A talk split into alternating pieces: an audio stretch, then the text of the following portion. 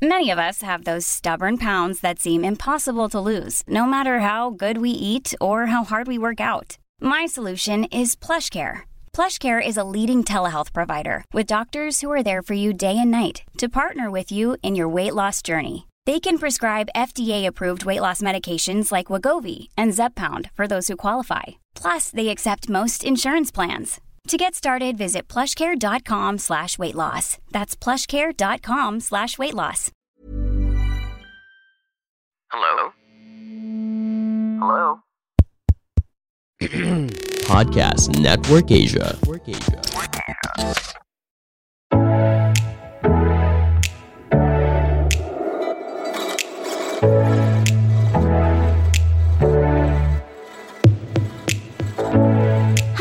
are you a fresh graduate or someone who just recently graduated and has no idea on how to start adulting? Or maybe you could be that someone who's having a hard time managing finances and you feel like you are all alone in this adulting journey. Well, worry no more. Hi, this is Janine, and welcome to Adulting Millennials PH, a podcast where we talk about lifestyle and adulting how to's here in the Philippines. So, hello everyone. Good day to all of us, and I hope that you are doing fine. Also, I would like to share with you again, and I know that I have been saying this for like over and over, but if you are planning to have your very own podcast, this is your sign. And yes, I am encouraging you to go and use that voice to share your stories or other stories that you know and believe would matter. So go to anchor.fm right now and register to create an account. Anchor FM is the easiest way to create a podcast, and everything that you'll need to start a podcast is already there. And good news is, it is for free. So, what are you waiting for? Go to anchor.fm and start your podcasting journey today.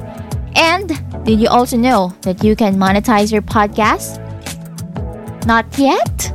Well, let me introduce you to Podmetrics, the easiest way to monetize your podcast.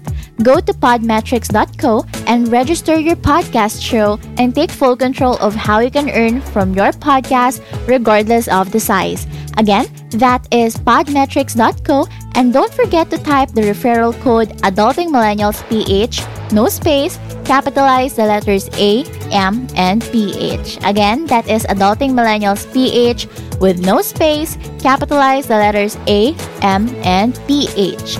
If you didn't get it, no worries because I will put this in the description box.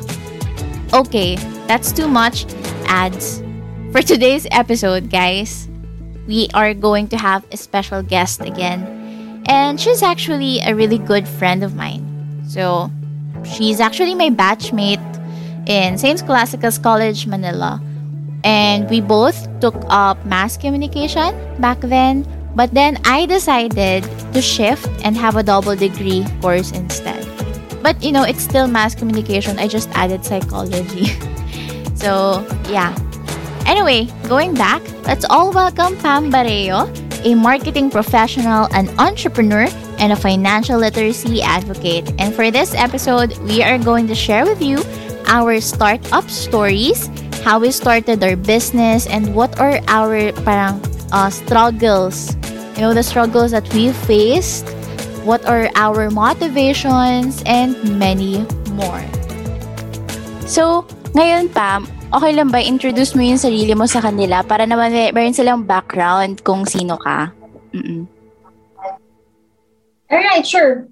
Uh, hi everyone, my name is Pam. I'm currently working as a licensed financial advisor in ProLife UK, and currently uh, I'm running a uh, shoes online. So most of the time, yun yung ginagawa ko eh. It's more in insurance, insuring people, uh, providing protection plans for my clients, and doing small businesses for the meantime. Ayan. So, si Pam kasi, um, before kasi, uh, meron siyang full-time job din, di ba, Pam? Tapos, aside from that, yes, ang niyang yes. hustles. Mm-mm. May Yes. advisor. Tapos, may business pa. San ka pa? di ba? May question ako, Pam. So, na- na-share mo na rin, no, yung business mo is shoes. Bakit mo yun pinili na business? Yes. Mm-mm. Okay, so my business is in category of fashion e-commerce. So I sell shoes and hopefully bags na rin soon. Actually, that question is a good starting point to begin with kasi most of my friends and even my family, yan yung madalas na tinatanong sa akin. So, Pam, why all of a sudden you sell shoes online? Bakit shoes? Anong meron sa sapatos? So, before I decided to pursue this, I assess myself by asking, ano ba, ano ba yung meron ako ngayon? Kasi para sa akin, napakahirap mag-start ng isang negosyo kung yung negosyong sisimulan mo ay literal na zero knowledge ka. Hindi ko sinasabing hindi posible yon Pero ang akin lang, it will take so much time for you to execute, lalo na kung yung business na yun ay hindi ka into that product or services. So let's say, uh, mahilig ka sa Japanese food. So since into ka sa ganong, ganitong pagkain, alam mo yung restaurant na kung saan masarap, ano ba yung sakto lang, ano ba yung mura pero sulit, at mahal na authentic talaga sa, kasi customer ka na talaga ever since. Tsaka uh, naniniwala ka na talaga sa produkto or services na yun. Fun ka na. So, same with deciding what business you should enter. So, bakit sapatos? Balikan natin. I realize kasi na most of my network are women. Parang big factor din siguro na I graduated in an exclusive all-girls school. I, I have also sister. Mas close ako sa tita ko, sa mga pinsan kong babae. At higit sa lahat, babae ako. So I completely understand what women want kasi babae na ako. And then that moment, uh, napaisip ako, bakit pa ako lalayo? Parang ito na yung current market na meron ako ngayon. So kailangan ko lang siguro maging creative. Kasi importante din sa akin yung time. So pag yung time nag-run, tapos baka ang tendency, tama rin na rin ako in the future. Kasi ang hirap kasi isip ka ng isip ng business sa kakaisip mo di ka na nakapagsimula, ay, natapos na pala yung taon na to. Ano na yung nangyari? ba diba?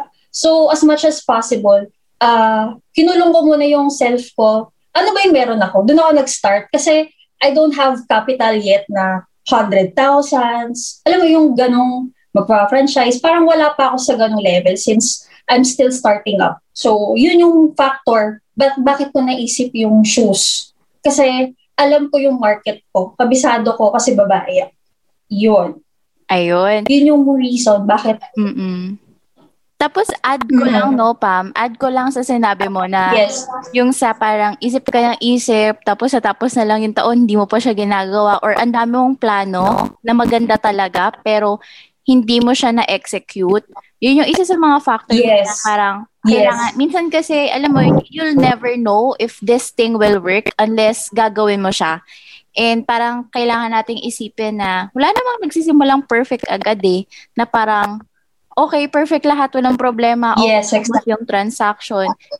Laging, lagit, laging merong ma-encounter ka na, oh, parang masyadong matrabaho to, mabagal yung ganito. Ano bang pwede kong gawin para mapabilis yung proseso or ma-improve yung product or yung services ko, ganyan. So, ayun, pag may naisip kayo na magandang idea na profitable, minsan talaga kailangan mo na lang dan siyang i-execute eh. Para malaman mo kung, alam mo yun, kung okay ba siya or doable siya. Ayun. Tapos, Pam, no, I'm curious lang, paano mo siya, paano mo pala plinano yung, uh, yung business mo? Like, bigla mo lang ba siya naisip? Ganon? Alright. So, prior uh, doing businesses, uh, ang, ang work ko kasi is aligned with public relations and advertising. So, short of, I have the basic knowledge of public relations, mga ad- advertising, and then I took up din kasi mass communication. So, uh, though iba na rin kasi yung course na tinake ko few years ago sa ngayon kasi it's more on digital marketing na wala ako noon before. So, syempre, I have to uh, magbabasa rin. Kare, parang uh, you will never stop learning kahit nakuha mo na yung degree mo. Uh, kailangan mo pa rin talaga uh, mag-upgrade na mag-upgrade kasi yung trends nag-iiba rin from time to time. So, hindi ako nag-stick sa degree, sa degree ko. Parang nag-take din ako ng mga, uh, let's say, lessons online na makakatulong sa digital marketing. nanood din ako ng mga YouTubers na into businesses, na nagdi-discuss ng mga, uh, let's say, mga design, kung paano ba makaka-attract ng customers and such. So, ginage ko muna yung sarili ko with that. And then, inipon-ipon ko yung ideas. I tried to uh, look for ano ba yung maganda for this uh, business. Let's say, gumawa muna ako ng PR plan, business plan. So, sinimulan ko sa objectives. Sino ba yung target market ko? Kasi napaka-importante na uh, bis, uh, sa business, dapat alam mo kung sino yung binibentahan mo. Ang hirap kasi na uh, nagbebenta ka sa social media, tapos ang target market mo pala is yung mga matatanda. Baka effort ka ng effort, uh, useless din yung effort mo kasi hindi nare-reach or hindi nakakaabot sa target market mo yung mga produkto and services mo. So, dun pa lang pinalano ko na, okay, my target audience are young women or millennials na may trabaho or yung mommy na may trabaho. So, ganun din yung uh, yung products ko. Naghanap ako ng mga shoes na pang-office, Actually, pinalano ko to prior COVID kasi I never expect na magkaka-COVID. so, kaya shoes, sabi ko, ay panalo tong shoes. Lahat ng babae nag-shoes. So, kaya yun yung uh, isa sa mga pinalano ko. Talagang inisip ko din muna kung ano yung magiging strategy ko. Ano ba yung platforms na gagamitin ko? Facebook ba? IG ba? Parang nanay, bihira eh. So, pag nanay, sa Facebook ka halos ng mga tita, active sa Facebook. So, in-strategize ko siya ng ganun. And then, I explore the ads. Actually, wala rin akong alam nun before. Talagang, ano lang, trial and error lang. Kasi, tinuloy-tuloy ko lang. Wala naman nagturo sa akin kasi di naman siya naituro sa school. Talagang, in-explore ko lang siya by my own. And then, ano yung mga bagay na consider mo nung pinalalo mo siya. So, I think that's all. Talagang focus lang ako sa target audience ko. Kasi once na alam mo na yung sining kakausapin mo, tuloy-tuloy na yun eh. Yun lang yung importante sa business when you do startup business talaga. Kung sining kakausapin mo para hindi ka naliligaw.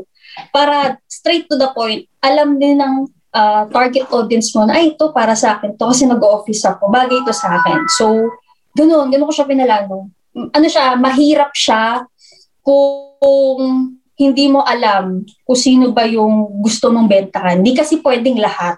Diba? So, dapat may target ka rin na community na pagsisimulan para hindi din naliligaw yung target audience mo. Oo. Tapos gusto ko lang i-add no, dun sa shinare ni Pam na um, very important din na alam nyo na, after, alam nyo yung pagka-graduate nyo, hindi ibig sabihin nun, yun na yun. Na parang hindi ka na magiging open yes. sa mga bagong learnings. Kasi ako, ako din personally, no, after I graduated, nag-explore pa ako kasi actually magka-batch, hindi kami magka-batch ni Pam, pero sabay kami pumasok sa Saints Coin, parehas kami ng course. Pero ako kasi na late. Anyway, yes. doon. Yes. So, tayo sa sa part na So, yun nga, pagka-graduate namin, parang na-realize ko din na, ah, nauuso na yung digital marketing, e-commerce, nagbo-boom na siya. So, ako naman kasi, um, share ko na din, no? Kasi meron din akong business, which is yung Southberries PH. Actually, tinanong nga ako ni Pam, Janine, ikaw naman, paano ka nag-start? So, ako kasi, sobrang ano lang yun eh. Ako kasi yung type of person na ang dami ko naiisip na magandang idea pero hindi ko siya na-execute kasi nauunahan ako ng self-doubt na kaya ko ba to and all. Pero dumating sa point na, which is last year, ang dami kong time, naboboard ako, trabaho lang ginagawa ko, parang feel, tas nasa bahay lang. Sabi ko, tas umorder ako ng berries. Tapos na-realize ko na gusto ko yung berries. Mura siya. Tapos, bakit di ko gawing business? And for sure naman, for sure, meron at merong mga tao na gusto yung berries kahit na mahal siya or alam mo yun, actually for iba mahal pero sa target market mo mura na siya kasi compared siya sa mm. grocery store, mm. talagang mas mura.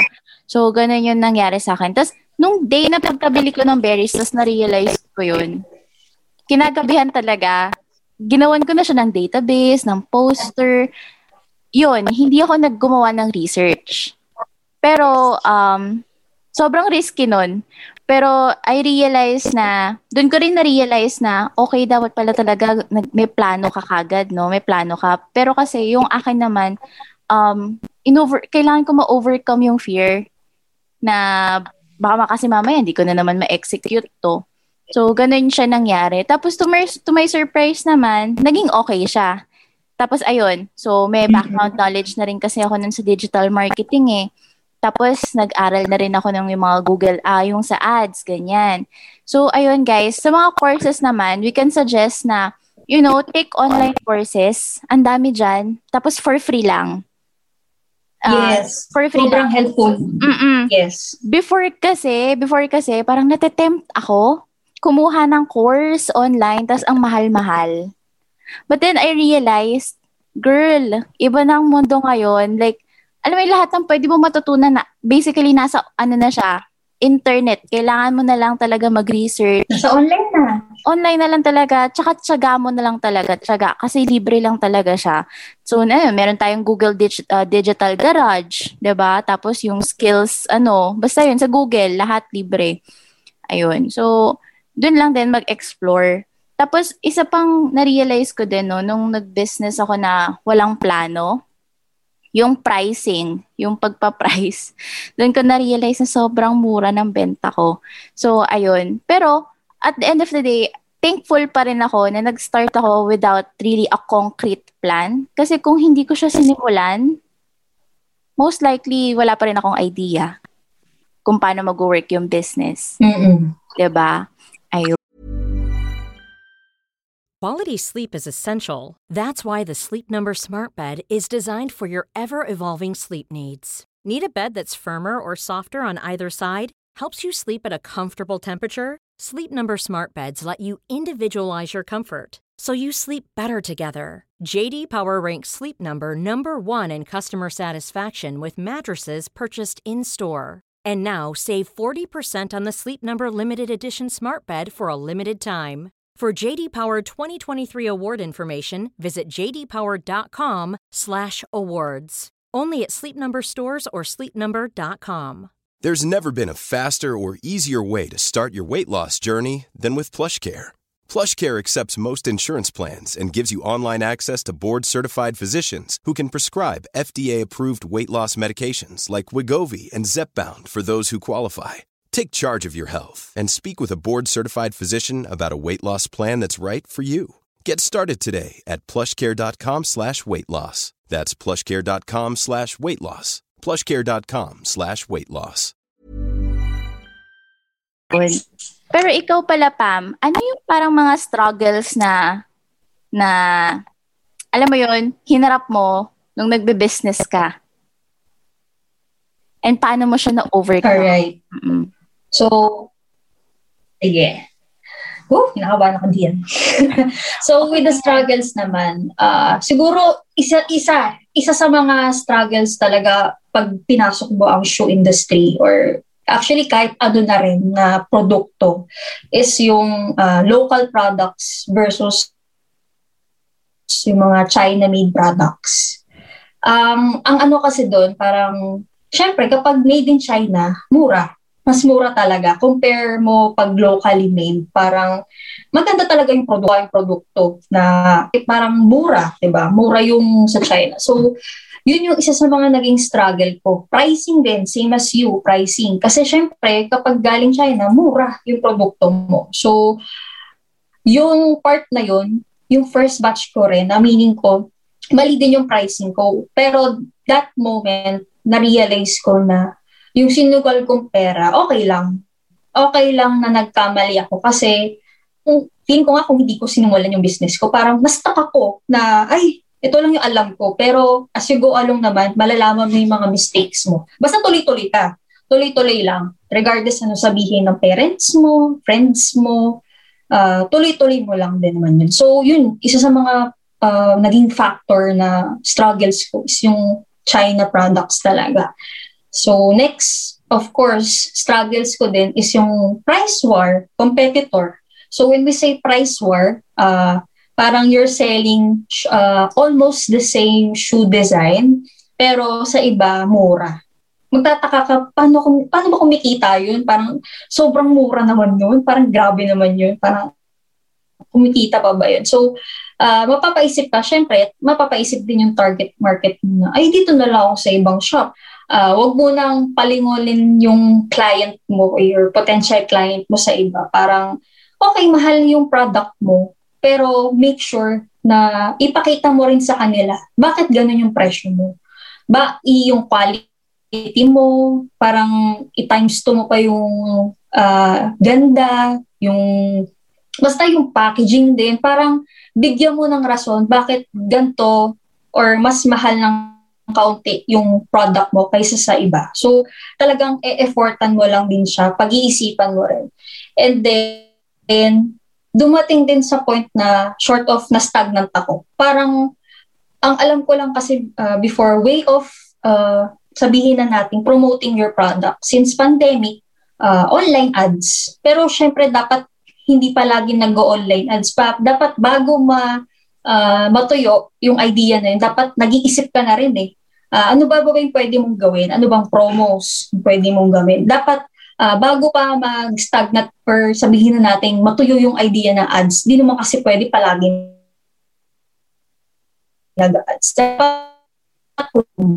Kasi ang tendency magsasawa din yung ta- idea na ads. Dapat nag-iisip ka na rin. Parang pinaplano mo na rin siya, pinakalendar mo na rin siya ahead So, ayun, isa, isa yun sa mga natutunan ko. Lalo na kung may mga big events, Pasko, alam mo yun, Valentine's, iisipan mo din eh, magiging creative ka na lang din. So, isa yun sa mga struggle ko kasi hindi ko siya ganun na paghandaan. Parang, kasi syempre tinuloy-tuloy ko lang business ko. Tapos, uh, short of may iba rin akong work. So, dapat planuhin talaga.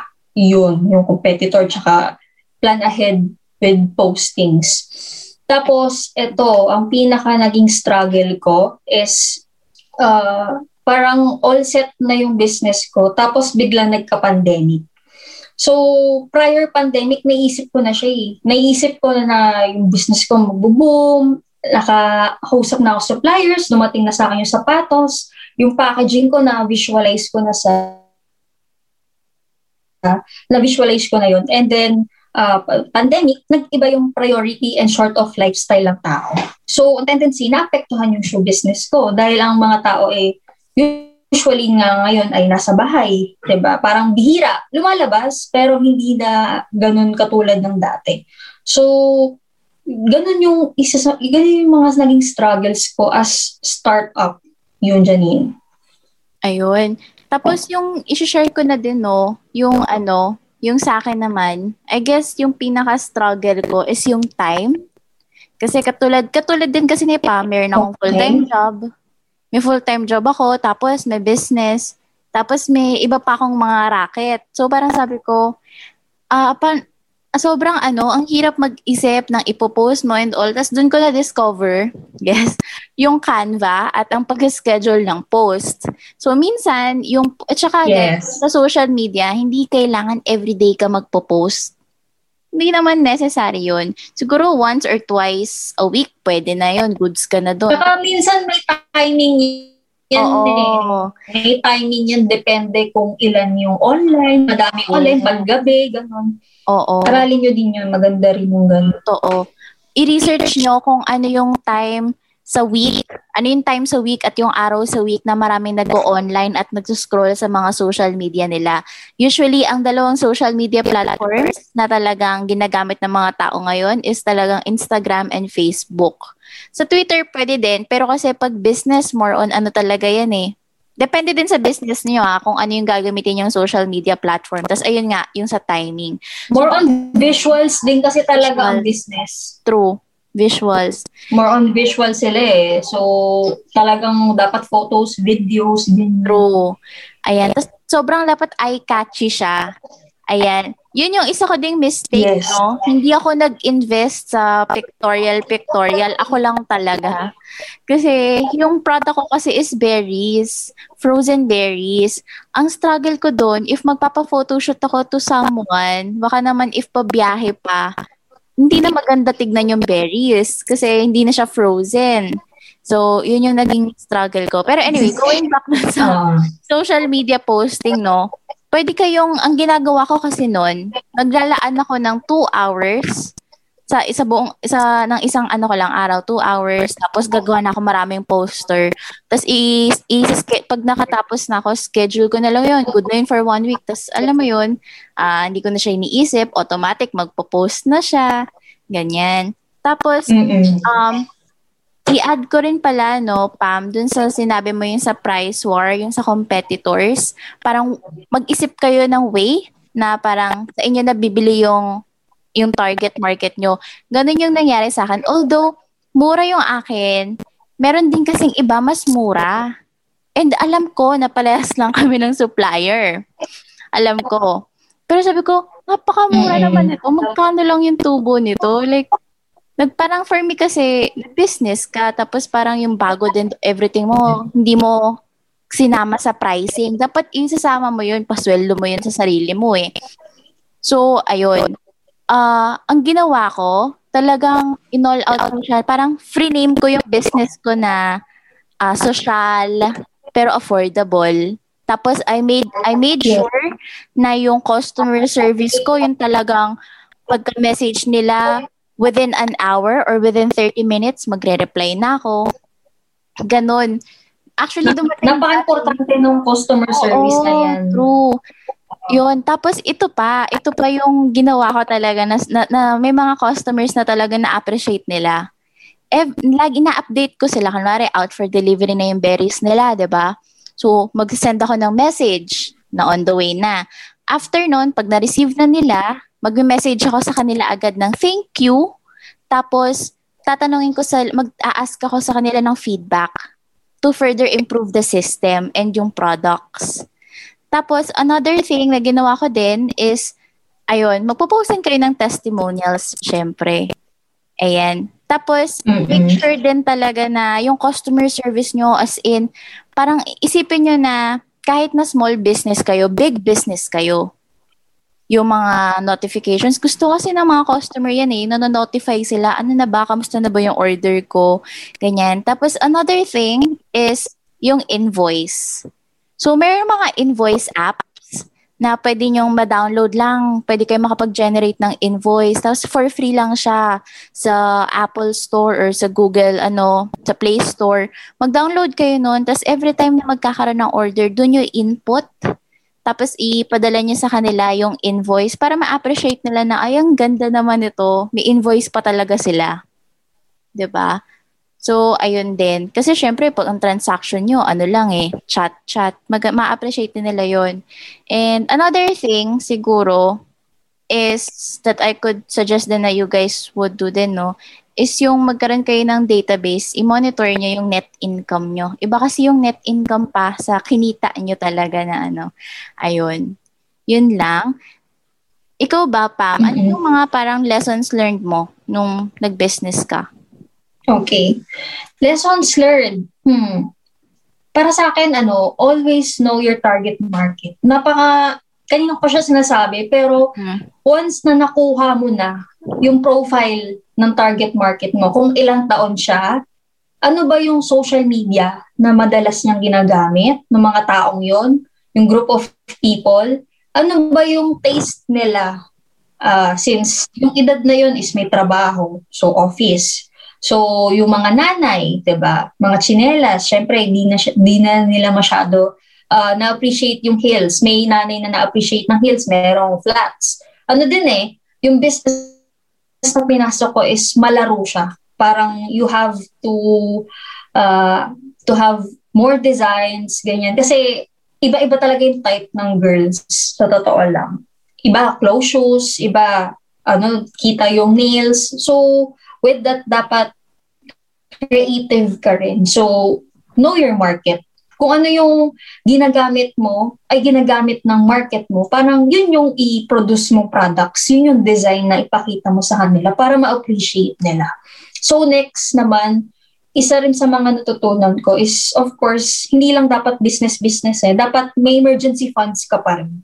Parang, wag mong isusugal yung 100% ng pera mo sa business mo. Kasi, business yung pinasok mo. Parang, gambling. Parang sumusugal ka. Parang, you're try, trial and error siya. Parang wala ka namang assurance na 100%.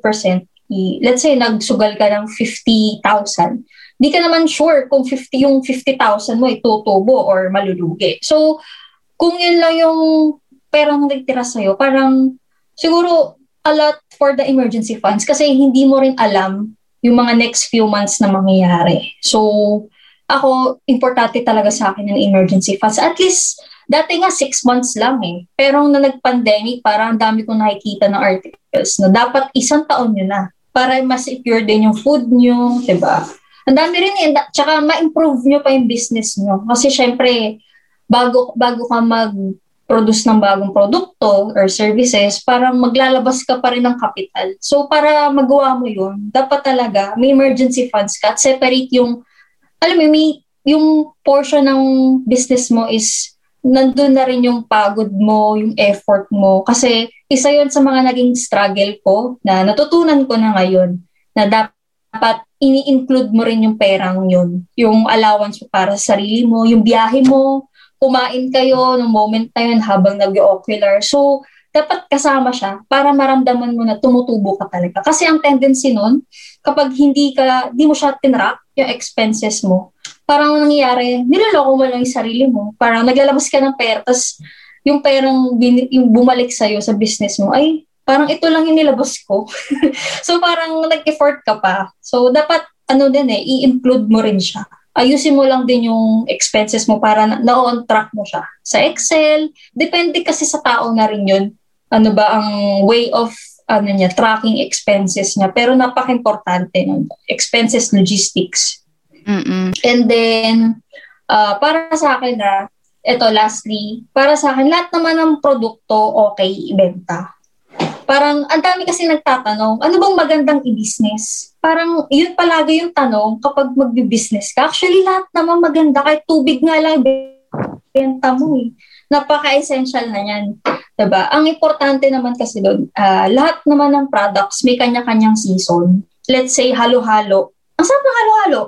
Pero hindi ka naman makakabenta ng halo-halo kapag signal number 4 sa True. Pilipinas. Parang tatimingan mo lang din yung season. So, yung season ng halo-halo, summer. Summer siya mabenta. Pero it doesn't mean na wala nang bibili sa mga previous month. Meron pa rin konti. Pero may kanya-kanyang season kasi yung products talaga. Let's say face mask. Dati naman wala nakaka-appreciate ng face mask unless kung angkas driver ka o nasa grab ka. Kasi pag doon nag-aangkas ako, lagi kami face mask. Pero ngayon, napaka-essential. So, season ngayon ng ano, face mask. Diba? So, huwag kang ma-down if your product right now is not earning well, ba? Diba? So, sadyang nataon lang ako na hindi lang season ngayon ng sapatos, pero it doesn't mean hindi na siya magandang product, 'di ba? Ituloy mo lang, pag nawala yung pandemic, believe me, may sapatos na ulit na bibili, ma-appreciate na, parang alam mo yun, yung tao, willing mangutang, makapag-travel lang, ba? So, ngayon, walang travel, hindi lang niya season ngayon, pero pag natapos yung pandemic, I'm telling you, panalo na yung mga Airbnb na yan, mga travels na yan. So, ano, may season lahat ng product. Naniniwala ko doon. So, uh, kung naniniwala ka sa product na yun, believer ka, i-push mo yun. I-push mo yun. Baka soon, yun yung maging reason ba't ka nag-success. Yun lang naman yung sa akin, Janine. True. Mm-mm. Tapos, add yes. ko lang din, no, Pam? Add ko lang din sa sinabi mo yung sa price mm-hmm. pala ayun guys, wag kayong yes. matatakot na nataasan yung price nyo, na isipin nyo na baka mamaya wala na bumili, ganyan kasi masyadong mahal. Lagi nyong isipin, meron at merong pera ang tao. I mean, not everyone, syempre, pero meron at merong pera or meron at merong tao na bibili ng product nyo. Kasi syempre, parang ano ka naman, namigay ka na lang ng pera kung bababaan mo yung presyo mo or konti lang yung tubo mo. Kasi katulad nga sinabi niya, Pam, parang linaloko na natin yung sarili natin. Kasi syempre, i-consider din natin sa pricing yung pagod. Yung time na ginugol mo sa pagmamarket nun. ba? So, ayun. At saka normal lang din talaga sa business din, lalo na kapag start-up ka or nagsisimula, na parang ang trabaho-trabaho niya, ganyan. Ako personally, no, nung nag-start ako ng business, as in sobrang ano, like parang feeling ko ubos yung time ko. Tapos lumipas yung three months, nakita ko yung improvement sa pag ano ko, sa pag-handle, na dati parang nauubos yung oras ko, tapos hanggang nakagawa ako ng way para hindi masyado makain yung time ko, hanggang mas napabilis ko yung proseso. So, lahat naman ng yan, mag- magiging process din talaga yan sa pag-improve din ng business mo. Tapos, ayun, i-share ko lang din, Pam, no? Kasi, ako kasi oh, yes, go ahead. person, ako yung type of person na nag-business ako, ayoko maglabas ng pera. 'Di ba? Mm-hmm. Sobrang sobrang kung isipin mo, ah, paano ka nag-business kung di ka naglabas ng pera? Ah, medyo inano ko kasi siya eh. Ginet, ganito, ganito yung ganito yung style ko. So I will take orders. I will take orders tapos may cut off lang ako. Pre-orders siya. Tapos every mm-hmm. end of the week, doon ako magda-deliver and always payment first. Unless payment first siya unless yung ano siya, suki ko talaga siya and alam ko nagbabayad siya. So, ginawa ko yung business model yes. yun to protect my my money. Although although pwede naman akong maglabas ng pera ko talaga, no. But then ang ang struggle ko kasi before kasi this is not my first business. My first business kasi is yung vitamin okay. supplements. And doon ako na trauma, Pam. Mm. Tapos, di ba na-share okay. ko na ata sa'yo yun, na trauma ako na parang, oh my God, ang dami kong produkto, walang product movement. Kumbaga, hindi ko siya nabibenta. Hirap na hirap ako. And doon ako na trauma. So sabi ko, this time around, let's let's find a way na magkakaroon ako ng business, kikita ako na para talaga siyang, alam mo yun, uh, magandang business siya. But at the same time, uh, hindi siya risky. Kasi magdedepende siya sa orders. Mm-hmm. And to my surprise, naging okay naman siya.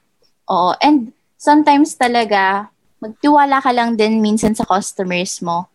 Ayun, lalo na sa mga suki mo. Kasi before nangyari sa akin yun, no, na, hala, one day na hindi po siya nagbayad.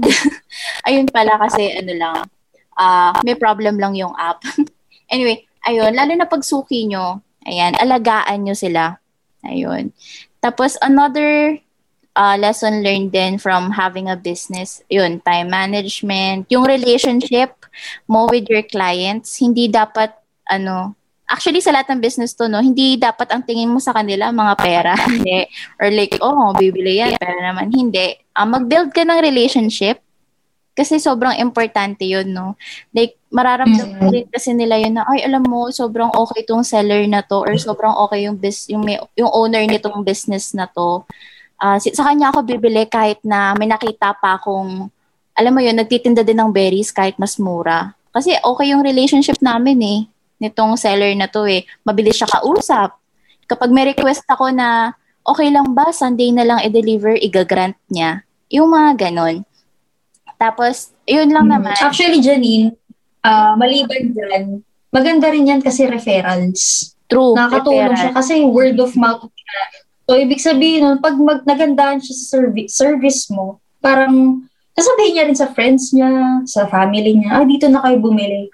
Ang ganda ng service. Ayan. So, no, there's a tendency na mag-expand pa yung connection mo because of that person. So, kaya yun, napaka-importante niya na dapat inaalagaan din yung client. So, pag may client kayo, wag nyo lang sana pag nakuha nyo yung pera nyo, tapos na. Oo, parang short of gauge ka rin ng connection. Parang, para din, naglalast din siya. Para bumabalik-balik din siya sa'yo. And at the same time, nag-grow din yung network. Mm-hmm. Napaka-importante niya dyan. True. Flexibility is great. That's why there's yoga. Flexibility for your insurance coverage is great too. That's why there's United Healthcare Insurance Plans. Underwritten by Golden Rule Insurance Company, United Healthcare Insurance Plans offer flexible, budget friendly coverage for medical, vision, dental, and more. One of these plans may be right for you if you're, say, between jobs, coming off your parents' plan, turning a side hustle into a full hustle, or even missed open enrollment. Want more flexibility? Find out more about United Healthcare Insurance Plans at uh1.com. Ayan. Ito naman, Pam. Another question. Uh, Ano yung pinaka-fulfilling part ng pagiging entrepreneur para sa'yo? part. Siyempre, ako kasi, yung, yung first batch ko ng shoes, ah, kapag within NCR lang yung nag-order sa akin, parang ako na yung nagde-deliver mismo. Kasi gusto ko pang malaman, ang malaro, sabi nga ng, ay, sabi ko nga kanina is malaro yung sapatos. May tendency na ang tangkad ng babae, pero maliit lang yung paa. Ba? Meron naman payat yung paa, tapos ma malapad. May mga, basta malaro talaga yung size ng paa. So, ako, since ah, gusto ko munang mag-survey, ano ba yung sapatos ko sa mga tao? Kasi sa paa ko, alam ko siya. Pero sa mga bibili at sa mga potential clients ko pa, parang gusto ko muna malaman kung kamusta yung size ng sapatos ko. So, siguro first batch ko ng sapatos, ako yung nagde-deliver. Personally, ako yung nagde-deliver. So, whenever I see, I saw their reactions na, ay, ang ganda naman ng shoes mo. Parang, ang ganda ng quality. Parang, in-order ko lang to kanina, tapos dumating na ngayon. So, with that kind of comment, parang syempre as business owner, sobrang na-appreciate ko yun. Parang yung feedback ng tao, uh, na-appreciate ko kapag nakikita ko na masaya sila, ha, nasuot yung sapatos ko, let's say, sapatos niya, napili niya yung sapatos ko. So, alam mo yun, ang special dun for me, na natutuwa sila sa servicing ko, and at the same time, yung produkto ko, napapasaya ko sila. So, yun lang naman yung fulfilling part doon. Tapos yung money, bonus na lang siya. eh. Parang it will grow eventually. Kapag pag maganda naman yung service and products mo, parang kahit anong products actually, 'di ba? Basta as long as i-focus mo lang muna yung objective mo, ay objective ng ng business mo, client servicing napaka-importante. Parang kung nagtatara yung client mo, huwag mong taya, taya, tarayan. Baka mainit lang talaga yung ulo niya nung time na yun. So, ano lang din, mag adjust at mag adjust ka lang din. Parang iintindihin mo din yung client. So, pag nakuha mo na yung kiliti nun, okay na yun eh. Parang, so, with that, napaka-fulfilling part talaga yung comment tsaka feedback. Lalo na kung nagustuhan nila yung product, tapos ipopost pa nila sa social media na ang ganda ng shoes. So, napaka parang yun yung pinaka-heart ano sa akin. Parang, ano yun, basta masaya ako. Masaya ako pag, na, pag nakikita kong masaya yung kliyente ko. Yun lang naman. Kahit sino namang ent- ano na yung entrepreneur. As long as makita nila na nagpapasaya sila sa akin at the same time, super happy na ako noon. Makita ko sila na happy. Yun na yun. True. Ako naman, on my part siguro, yung pinaka-fulfilling part ng pagiging entrepreneur is yung ano, katulad din ng sa'yo, no, yung feedback nila. Tapos, Yes. ah, tapos yung pag nagiging sobrang honest talaga sila. Kasi usually yung ibang ano, yung ibang customer, sasabihin lang nila, good, yung feedback. Yung mga ganyan lang, yung mga one-liner, ganyan. Pero pag nag-reply sila talagang comprehensive, tapos talagang i i i-share pa nila sa ibang tao. Yun nga, yung refer, may referral na nagaganap. Tapos, yung mga returning clients din or customers, doon ako natutuwa kasi sabi ko, alam mo yun, ah nagawa ko yung, na-fulfill ko yung goal ko din. Kasi, yung, eh, yun pala guys, no, every business, kailangan talaga, meron ka ring goal. Bakit mo ginagawa tong business na to? Ano ba yung ano ba yung problem na gusto mong ma-solve? Kasi yung problem kasi for me is, problem na gusto kong i-solve is yung berries, rare nga, tas mahal. And yung lahat maraming tao gusto mag ano maka makabili ng berries, ganyan, lalo na yung sa mga middle class, no? But then, mahal. Tapos, kailangan pang pumunta sa SNR, sa grocery, ganyan. Tapos, hindi lahat ng grocery, meron nun. So, yun yung gusto ko ring gawin, no? Yung to make um, healthy, uh, healthy food na parang affordable and at the same time accessible. So, kapag marami akong mga customers na sinasabi nila, thank you so much for bringing this here in, for example, in Laguna, ganyan. Or for example, dito lang sa South, ayun, sobrang mm. namomotivate ako na, alam mo yun, ipagpatuloy yung business. Tapos, isang factor din kasi na uh, para din makatulong sa ibang tao, I decided na magkaroon ng sariling ano, delivery, delivery guy. Okay. Ayan. Pero kasi yung delivery guy, dito lang yan within sa amin, within, within Laguna, Alabang, yung malapit mm-hmm. lang. Tapos, lagi kong sinasabi Uh-oh. sa mga customer ko, sa mga clients, na we are trying to help people who lost, uh, nawala ng, ng trabaho ngayong pandemic. So, sinasabi ko lagi na 100% ng delivery fee, doon mapupunta sa, ano, sa nagde-deliver. Labas ako doon. Wala, wala, wala akong kinukuha kahit ano mm. magkano. Tapos binibased ko na lang yung price, for example, ng delivery, delivery fee dun sa, kanwari, mga delivery app like uh, Lala Move, Mr. Speedy, ayun. Tapos, ayun, 'di ba? Parang dalawa yung natulungan mo, yung customer mo or yung yun, customer mo at the same time yung nagde-deliver. So, ganun yung setup. Tapos lagi ka rin pinapaalala sa kanila na ano, don't forget to tip, mag-tip din. So, ayun, sobrang babait din ng mga customers ko so far. So, I think yun yung pinaka-fulfilling part, no? Yung magkaroon ka ng relationship with your with your customer and napapasaya mo sila. Ayun. Yun, yun yung for me. Yes. Nakakatulong ka sa ibang tao. Mm-hmm. Ayan. Ito, to close this ano, conversation, what's your advice sa mga nagpa-plan na mag-start ng small business? Okay, advice, advice. Okay. Honestly, Janine, simple lang. Simple lang talaga. Just start and you will learn eventually. Parang, wag lang plano ng plano. Kasi pag plano ka ng plano talaga, believe me, baka tatagalan ka lang.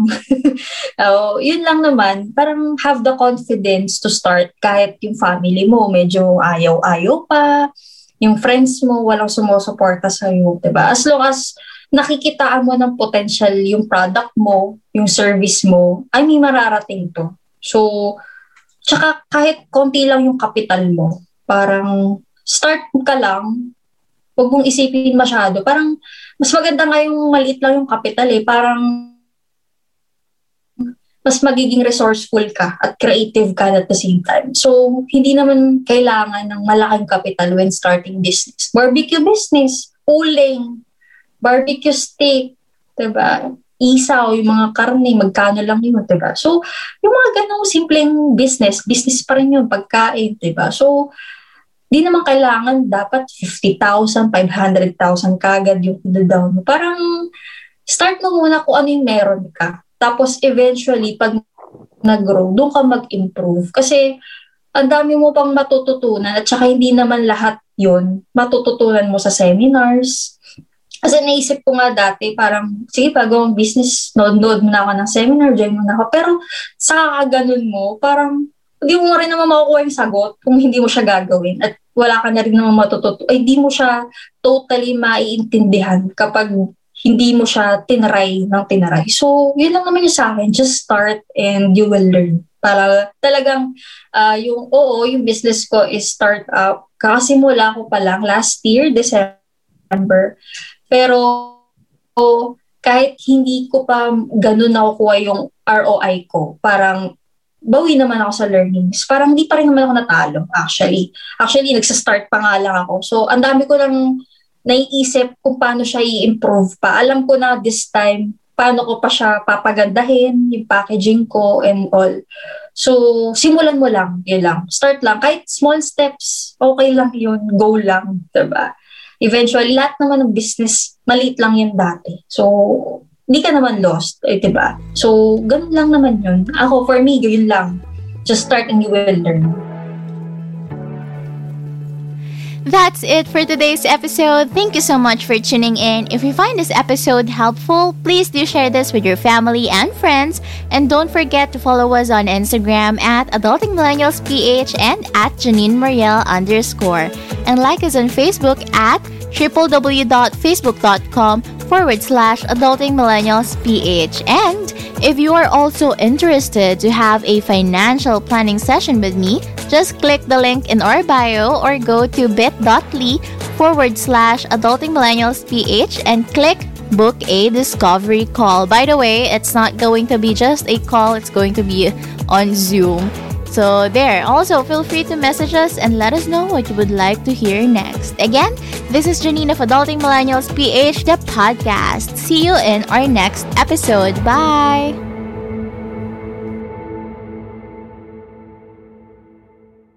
The views and opinions expressed by the podcast creators, hosts, and guests do not necessarily reflect the official policy and position of Podcast Network Asia. Any content provided by the people on the podcast are of their own opinion and are not intended to malign any religion, ethnic group, club, organization, company, individual, or anyone or anything.